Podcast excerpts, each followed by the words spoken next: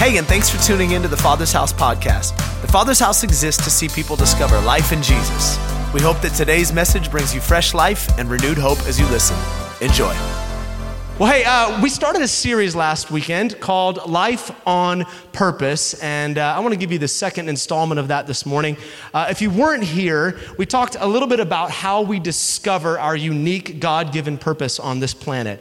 Uh, it's something that I think has become overcomplicated in our culture, and spe- people spend a lot of time and a lot of money trying to figure out why am I on this planet? Why am I breathing? What am I supposed to do with my life? Uh, but it does not have to be a complicated thing. And we talked a little bit about that last week. Check out the sermon if you weren't there, tfh.church. Uh, click on the videos tab. Um, but today, I want to I wanna continue that conversation a little bit. And I want to talk about the fact that it isn't just a process of discovering our purpose, but there is something we each have to do in order to walk that purpose out, to walk out the unique call, the unique gift that is on our life. Because knowing is really only half the battle, as the great prophet G.I. Joe said. Uh, discovery is, is only half of it. We actually have to do something about it. We actually have to walk this thing out. I know a lot of people, and you probably do too, who are aware of what they should be doing with their life. Come on, but they're not doing it. Uh, many people who, maybe as teenagers or maybe even as young adults, they went to a conference, went to a gathering, they heard from God, they, they know what God has, has purposed them to do, but they're not living out the fullness of that purpose. In fact, I think that probably describes many believers in the body of Christ. And, and the reason for that is there is a price to pay for purpose. It is a costly thing to live for the high call of God. Uh, for those of you that are, are, living it out today, you know it has cost you some things to get here. May have cost you some relationships, may have cost you some sleep, may have cost you some of your own dreams and your own pursuits and what you saw happening in your future. May have cost you some comforts, may have cost you some money. It, it costs to live for the high call of God. But the price for purpose is always worth it when you're living in the fullness of everything God has for you, nothing else compares. You don't look back at the road that you had to take to get there. I guarantee when the Olympian is standing on that center podium with a gold medal strapped around their, er, strapped around their neck, they're not thinking about all the training and how hard it was and how difficult it was to get there. All of it was worth it for that moment. And I think when we are living in the fullness of what God has for us, we, we have this attitude that, man, whatever it took to get here was worth it. Amen? So I want to talk a little bit about that this morning. And uh, I'm going to give this sermon a title. If you're taking notes, you can write this down. I want to call this A House of Crystal. A House of Crystal. And uh, I'll pray and then we'll get into the Bible here. Jesus, we love you this morning. We thank you for your word. Thank you for your presence. Thank you for the lack of technical difficulties. Thank you for Boogie Cousins. Thank you for Manny Pacquiao. And Jesus, thank you for your people that are here today. Uh, we gathered in your house not to hear somebody yap at us, not to sing karaoke on a screen, but we gathered here because we believe that your presence and your word can change us from the inside out. And so, Father, over these next few moments, I pray that whether it's a, scripture or a thought that's shared or whatever it might be, by your Holy Spirit, that you would, you would unlock some things in our hearts, that you would inspire us to live for the high call, the thing that you have purposed us to do, and that we leave this place different than when we walked in. In Jesus' name. And everyone said, Amen. Uh, if you have a Bible, open it up to the book of Second Timothy, uh, chapter 2, verse 20. And if you don't have one, fear not, we'll put it on the screen here. Uh, it says this In a large house, there are articles of not, uh, of, of not only gold and silver, but also of wood and clay. Some are for honorable purposes, and some are for dishonorable purposes. If you keep yourself pure, you will be a special utensil for honorable use. Your life will be clean, and you'll be ready for the Master, ready for God to use you for every good work.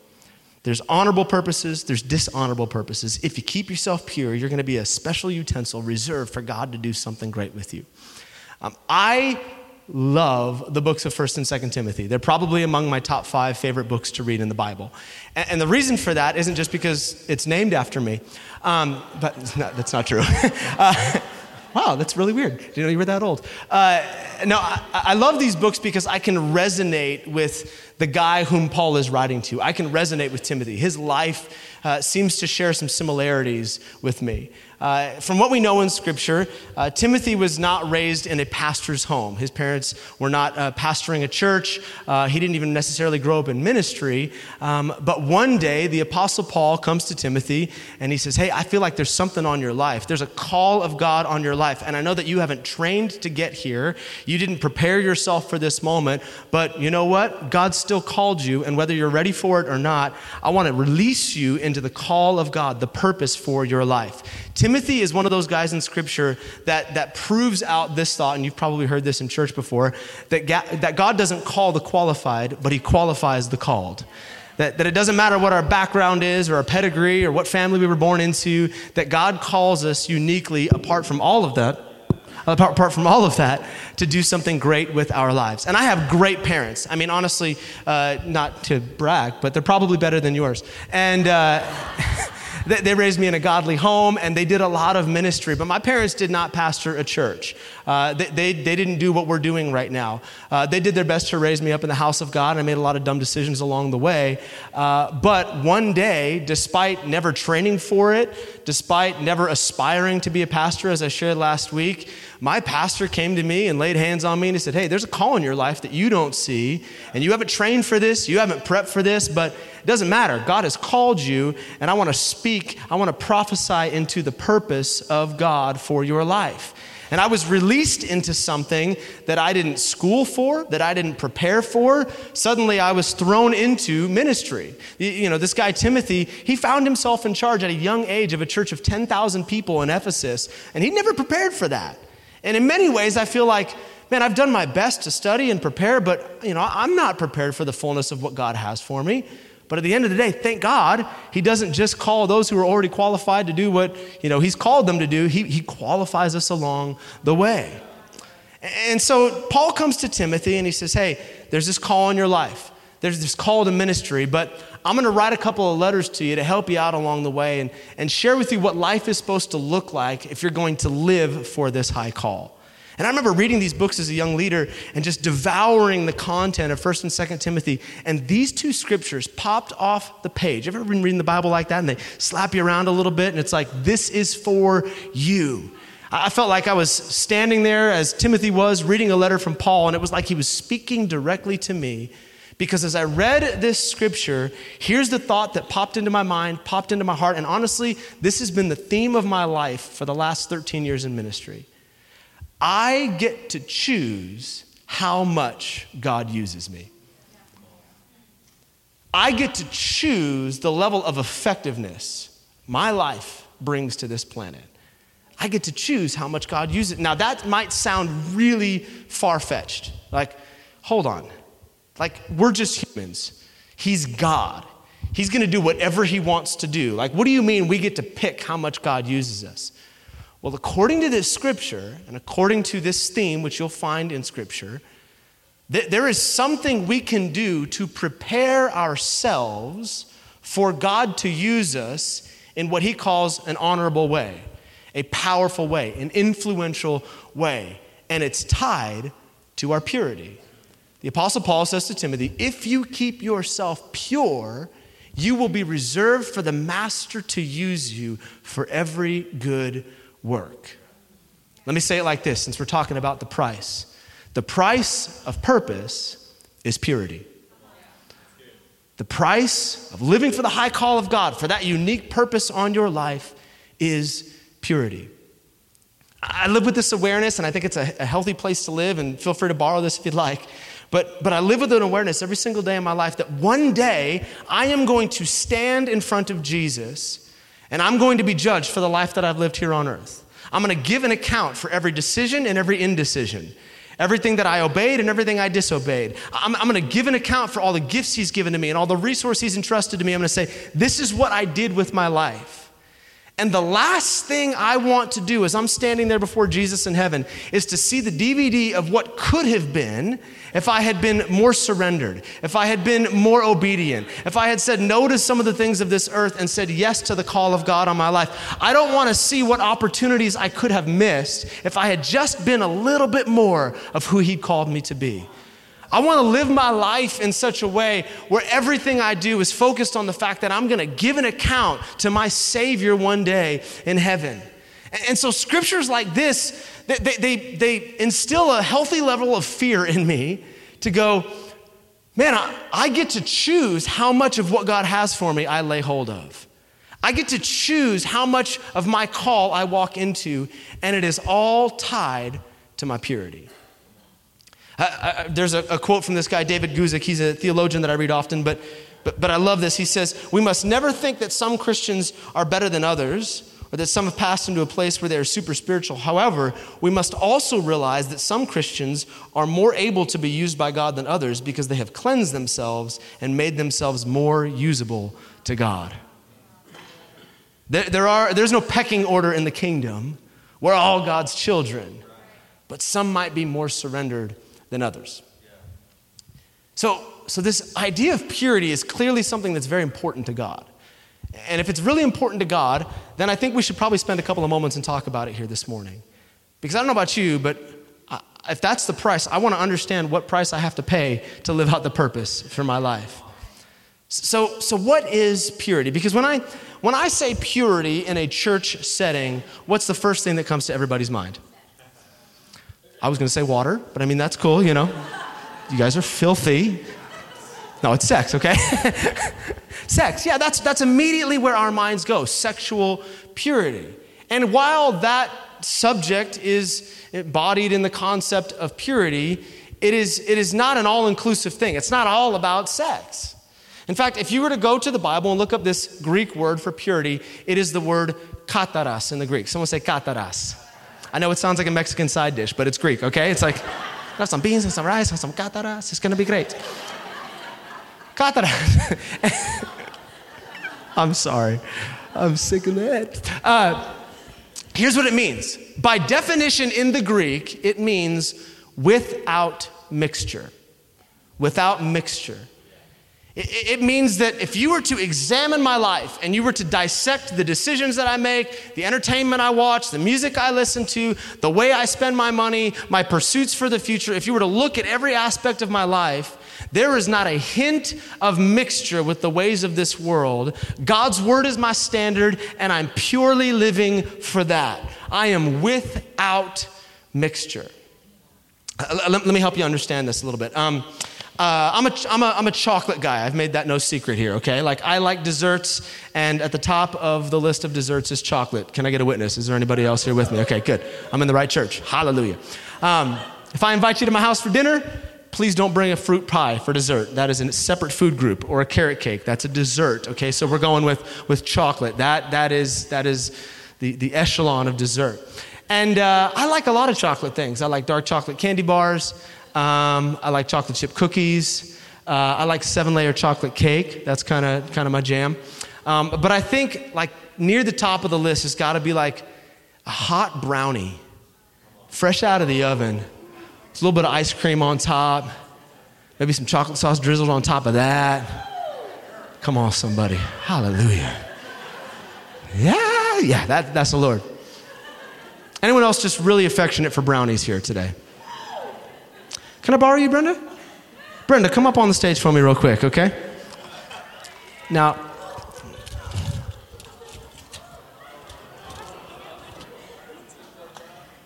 okay, so I brought some brownies with me here this morning. These are, um, hold on, these are, these are gluten free, so they're like, it's basically like a protein bar, okay? It's healthy for you. Okay, well, let's put it sideways. Okay, whatever. Okay, they're gluten free brownies. And I baked these for you last night. I knew you'd be here. like this moment was in my, in my spirit. And um, I looked at the ingredients on the side of the brownie chip mix here, and uh, I felt like it was missing something, you know? Like it looked semi complete, but I'm like, I feel like I need to add a little pizzazz to, to the brownies. Um, so my wife and I, we live uh, across the street from this walking path. And uh, often people are walking their dogs uh, along this path. And as they walk their dogs along this path, some people are responsible and they bring the little plastic bags with them, but others are not. Um, often I've yelled from my window at the people who refuse to pick up after their dogs, like, hey, you gonna do something with that? And then they, they do. Um, But inevitably, some of it gets left behind. So, so last night, as I was making the brownies, I went across the street and I, I just took um, just, just a, a sliver, uh, a dollop, a skosh. I don't know what the appropriate measurement term is, but um, I took a little bit of what a, a puppy there had left behind and I mixed it in with the brownies, okay? Just, I mean, it's not much, it's just a little bit. And I baked them, and I quickly threw away the tin because my wife wouldn't let me keep it and wash it out. Um, but I brought it here for you this morning. So, knowing what you know now about this brownie, before God and everybody in this room, would you be interested in eating this? I don't want to be rude, but oh, because there's poop in it. That's why. Okay, yeah. Yeah, see, it really doesn't matter that there was only a little bit inside the mixture. The second a little bit of impurity made its way into the brownie mix, suddenly the brownie isn't capable of being used for its intended purpose. The brownie had a purpose. The purpose was for it to be eaten, and yet the moment impurity made its way into the brownie, it could no longer accomplish what it was created to do. Now, I lied. There's no poop in the brownie. You can take this back to your seat and you can eat it. Okay, enjoy yourself. Give it up for Brendan. Now, I mean, I had the ingredient list, right? Like, I knew what belonged in there, but, but I chose to allow a foreign agent to make its way into the brownies and thus limiting their effectiveness. In fact, you could say rendering them completely useless. Come on, this is going to hurt a little bit, but this is the truth. If it's true for a brownie, it's true for us. Impurity doesn't just make us a little less desirable to the kingdom of God. It doesn't just make us a little less effective as Christians. Impurity has the ability to render us useless for our intended purpose. In fact, let's, let's belabor this for just a little bit longer. It doesn't matter that it was just a little bit of impurity. Even the smallest amount of impurity accomplishes the same thing. It ruins the whole batch. And yet there's so many people that go, well, it's not that big a deal. It's just, it's just a little lie. It's just a, a little bit of messing around with my girlfriend or with my boyfriend. It's just a small alcohol addiction. It's just a little problem. It's just, and we begin to make these excuses to negotiate around the fact that, well, you know, we live on this planet and it's not that big a deal. Surely, you know, in His grace, God's just going to accept all of it. Hey, listen. The Bible says we are called to be holy as He is holy. Paul admonishes us to live a life worthy of the calling that has been placed upon us. This is not a game where we get to negotiate and try to figure out how much can I get away with and still be a Christian. No, we should be saying, God, how much more can I give to you? How much more of myself can I surrender to you? I don't want there to be a hint of impurity in my life. I want to be used by you. Yeah. Listen, let's, let's not expect God to accept something in us that we wouldn't even accept in our own human nature. Like, you're not gonna walk into a restaurant and some waiter tell you, well, you know, there's just a little poop in the brownie. You're like, fine, bring it on. Like, we wouldn't tolerate that. Nobody is storming the grocery store for mostly pure water. Like, 99% pure, 1% sewage. Enjoy. That's not gonna sell. If you're a single person here today waiting to get married, you're not hoping for a mostly pure spouse, okay? You know, she's good six days a week. Wednesday she gets a little sketchy, but you know, we're gonna work it out. It's fine. Like, no, you want all of it. So why do we hand our lives over to God like this should be good enough? We can, we can tolerate a little bit of impurity. No, listen. If we're going to live for the high call of God, if we're going to pursue His purpose for us, there should be a zero tolerance policy for impurity in our life. Because listen, and write this down if you're taking notes. What you tolerate will ultimately dominate. What you tolerate today will ultimately dominate your tomorrow. Most of us in the room, if you're familiar with the, the, the Bible and you've read it a few times, uh, there's a story in the Old Testament of the Israelites. I won't give you the exhaustive version, but God's people are in slavery for 400 years, and by Moses, he delivers them out of the hand of Pharaoh and he brings them out into what he's going to call a promised land for them. He's like, I got good plans for you. I got this promised land. It's flowing with milk and honey, and you're not going to be a slave anymore. You're going to be free, and I'm going to give you the nations. It's going to be great. So the Israelites, they, they exit uh, Egypt, and uh, while they're in the desert, they begin to complain against God and they sin time and time again. And finally, God's like, fine, if you guys don't want this plan, this purpose I've got for you, then go ahead. You can wander around in the desert for 40 years. And they do, and an entire generation of people dies off. But then Joshua, a new leader, a man of faith with his friend Caleb, they go into this promised land and they come back and they say, hey, this is a good land. And, the giants, yeah, they might be big, but our God is bigger, and He's called us to this place. There's a purpose for our generation, and we're going to lay hold of that purpose. And so Joshua and his generation, they once again get to live out this promise, this purpose that God had for the Israelites all along. But just before they enter into this land, uh, God begins to give them some instructions in Deuteronomy chapter 7. And he says this uh, When the Lord your God brings you into the land you're about to enter and occupy, he will clear away many nations ahead of you the Hittites, the Girgashites, the Amorites, the Canaanites, the Perizzites, the Hivites, and the Jebusites. God was rapping back in the Bible. It was awesome. These seven nations are greater and more numerous than you. When the Lord your God hands these nations over to you and you conquer them, you must ready completely destroy them. Make no treaties with them. Don't show them any mercy. You must not intermarry. You must not intermix. You must not pollute yourselves with them. Don't let your daughters and sons marry their sons and daughters, for they will lead your children away from me to worship other gods. Here's what God says He says, Hey, I got a plan, I got a purpose, and it's great. But here are the rules of engagement. When I bring you into that purpose, you cannot intermarry. You can't allow impurity in the mixture of your lives. You need to be without. You need to, you need to get rid of all the enemies, get rid of all the ites. Don't make any treaties with them, show them no mercy, completely destroy them because I'm looking for a pure generation to take hold of what I have for them. And you know the story, many of you. They walked in, and for a season, they did exactly what God called them to do. They rid the land of the enemies. They, they, they, killed off all the livestock, even. I mean, they just they showed no mercy to the ites in the land. But then one day, one of the soldiers looks at another soldier and he says, Hey, have you noticed that, um, that we're killing a lot of really good looking ladies?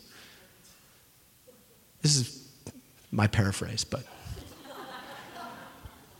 he says, Yeah, there's some, there's some hotties and we're getting rid of them. It's really terrible. He's like, What if, what if we kept the pretty ones and just we can kill the rest of them? His buddy's like, Yeah, it's kind of a good idea. Let's, let's talk to the boss. Hey, boss, you notice that we're, we're killing all these really beautiful women? What if we, what if we just let a little bit stay behind? What if, we just keep these ones and, and we'll kill everybody else off? We'll be mostly obedient to what God has asked us to do. And, and so they do. They keep a few of the pretty ones, and then they let everybody else die, and then they keep a few more. And soon, after a while, this nation that was supposed to be set apart for God finds themselves mixed up with the ites. And you know what happens? The very thing that God told them would happen.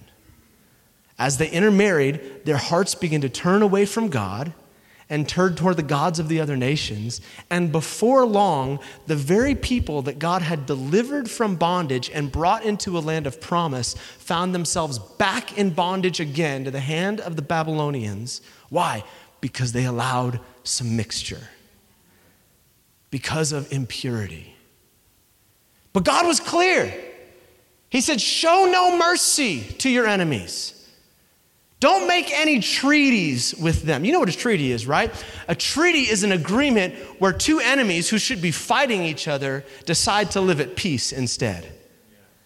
Let me ask you this morning a confronting question. Are there things in your life that you have made treaties with that you should be fighting against?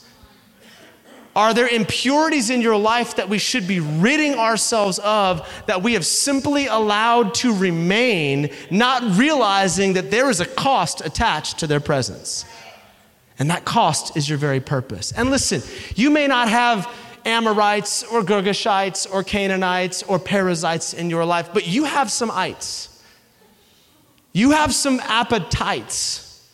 You have some websites. You have some Bud Lights. You have some pants that are too tight. You have some cat fights. You have some ites in your life. Come on, somebody.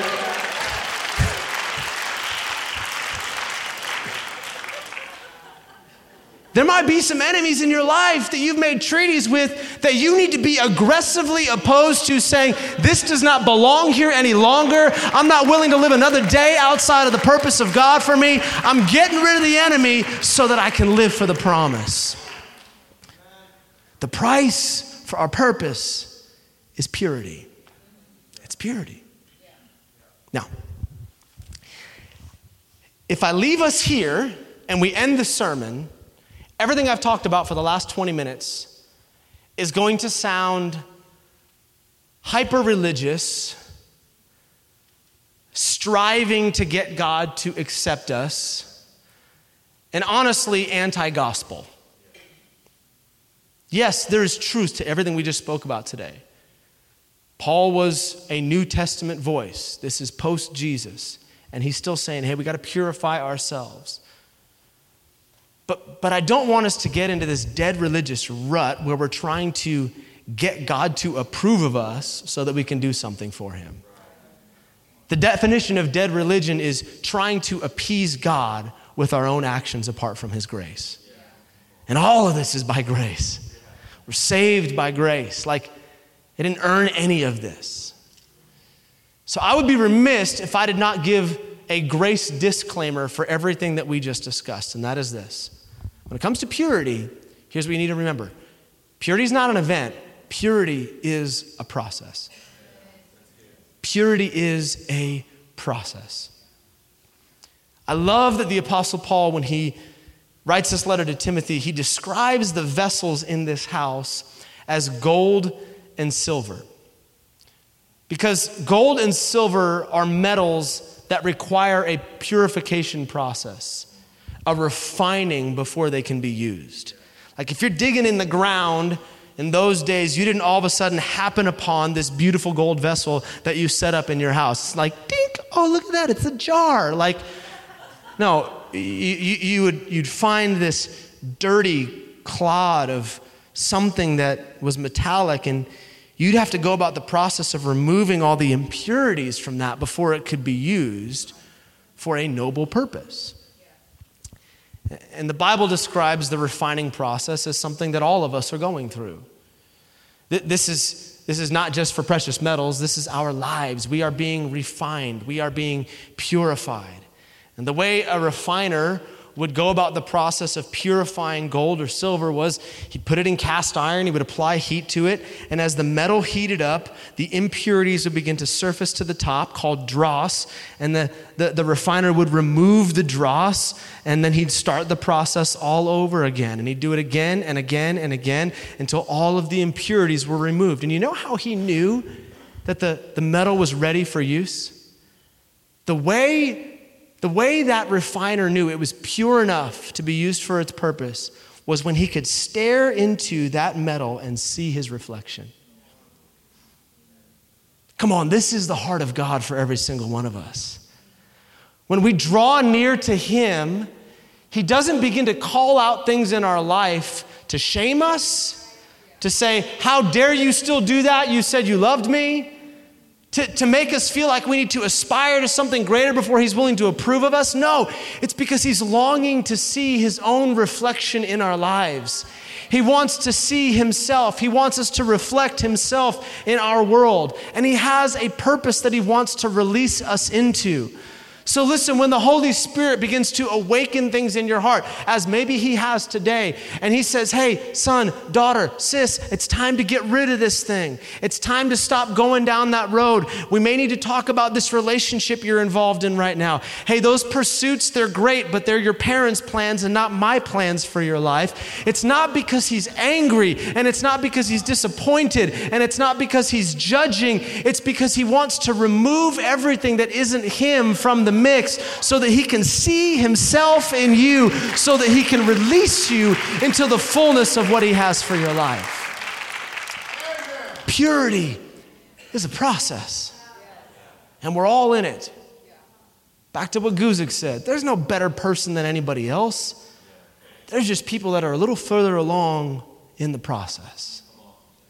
Our job is to simply be faithful to say, Yes, God, I'll, I'll take care of that. Again, not to appease him, but because we want to be close to him. Now, back to the title. Uh, band, you guys can come. Back to the title A House of Crystal. A House of Crystal. Paul says that in, a great big house, in this, this amazing home, there are two different kinds of vessels. There are those that are used for, one translation says, noble or ignoble purposes, for honorable or dishonorable purposes. And that our purity allows us to determine which one of those vessels we're going to be. Um, in my home, I have a lot of different vessels. Um, like most homes, I've got one of these. And, and this isn't used for a very noble purpose. Uh, usually there's a problem when this thing has to come out. Um, I also have some of these. Now, this is a uh, Tiffany crystal champagne glass that my parents used at their wedding. And uh, they gave it to my wife and I uh, to use for ours. Actually, they gave us two. Um, I don't know what happened to the other one, Robin. But let's pretend for a moment that you came to my house tonight for dinner and I said, hey, um, we're gonna make all the food, it's gonna be great. Just bring us a nice bottle of champagne to drink. Now, that might offend some of you, but just follow the illustration, okay? And you show up and you bring a bottle of Dom Perignon, an amazing bottle of champagne that cost you way more than it should have. I probably would not go down into my basement and grab my plunger and put a straw in it and pour the champagne into this vessel and say, All right, bottoms up. That's a really bad way to say that with a plunger. Anyway, that just happened in my head there. Why? Because the value of the contents warrants a worthy vessel. No, if you brought something valuable to my home, I would likely go find a valuable vessel that was worthy to carry it before I served it. The Bible says that the eyes of God are searching to and fro across this planet, looking for those whose hearts are fully surrendered to Him. I have to believe in this season for San Francisco that the eyes of God are searching to and fro across our city, and He is looking for places to pour out His Spirit, to pour out His influence, to pour out miracles, to do something historic in nature. But we cannot hold up unworthy vessels to carry the valuable commodity of revival the valuable commodity of influence that He is trying to pour out. No, we have to be vessels that are worthy of carrying what He's got. I don't want this to be a house of plungers. I don't want the Father's house to be a place where we settle for the low call of God. I had a friend say one time after reading this scripture, he said, There's a high call, there's a low call, but it's our call. Come on, I want all of us, every person here at the Father's house, I want us to live for the high call of God. And here's what I believe I will prophesy with my eyes open. I believe that as we lay ourselves at the altar of God and we say, Jesus, you have all of me, I'm cleansing my life, I want to be used for your glory, that He will pour out miracles here in the Father's house, that He will awaken the Sunset District to His reality, that thousands of college students and families from all around this area will be saved and they will come pouring into the doors of the Father's house with their hands lifted and tears in their eyes because they are experiencing the love that they cannot find anywhere else in this city and the purpose they can't find at their job downtown or anywhere else in this region. They are looking for Jesus, and He is looking for vessels that can house what He wants to do in our city. I want this to be a house of crystal.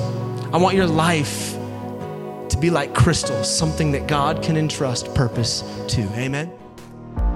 Hey, thanks for taking the time to listen to the Father's House podcast. We hope it helped you wherever you're at in your journey. And listen, we want to pray with you if you're going through something right now that's difficult.